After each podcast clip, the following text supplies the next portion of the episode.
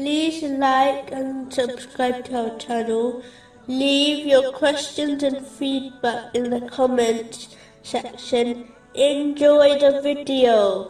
Continuing from the last podcast, which was discussing chapter 35, verse 6. Satan is an enemy to you, so take him as an enemy. Striving in the cause of Allah, the Exalted, includes struggling against one's true enemies, namely, the outer devil, one's own inner devil, and misguided people. They will never stop fighting against them until they turn them away from the obedience of Allah, the Exalted. Therefore, a Muslim must never let their guard down and strive against them by gaining and acting on the teachings of Islam and avoid the places things, and people who invite others towards the disobedience of Allah, the Exalted, and encourage their dependents to do the same. One cannot accompany moral people and expect to remain firmly guided on the teachings of Islam, as one will adopt the characteristics of their companions, which has been confirmed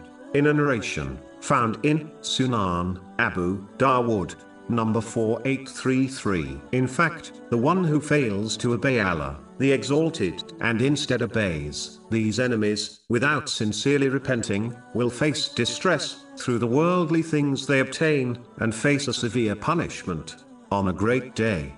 Moving on to chapter 35, verse 7. Those who disbelieve will have a severe punishment, and those who believe and do righteous deeds will have forgiveness and great reward.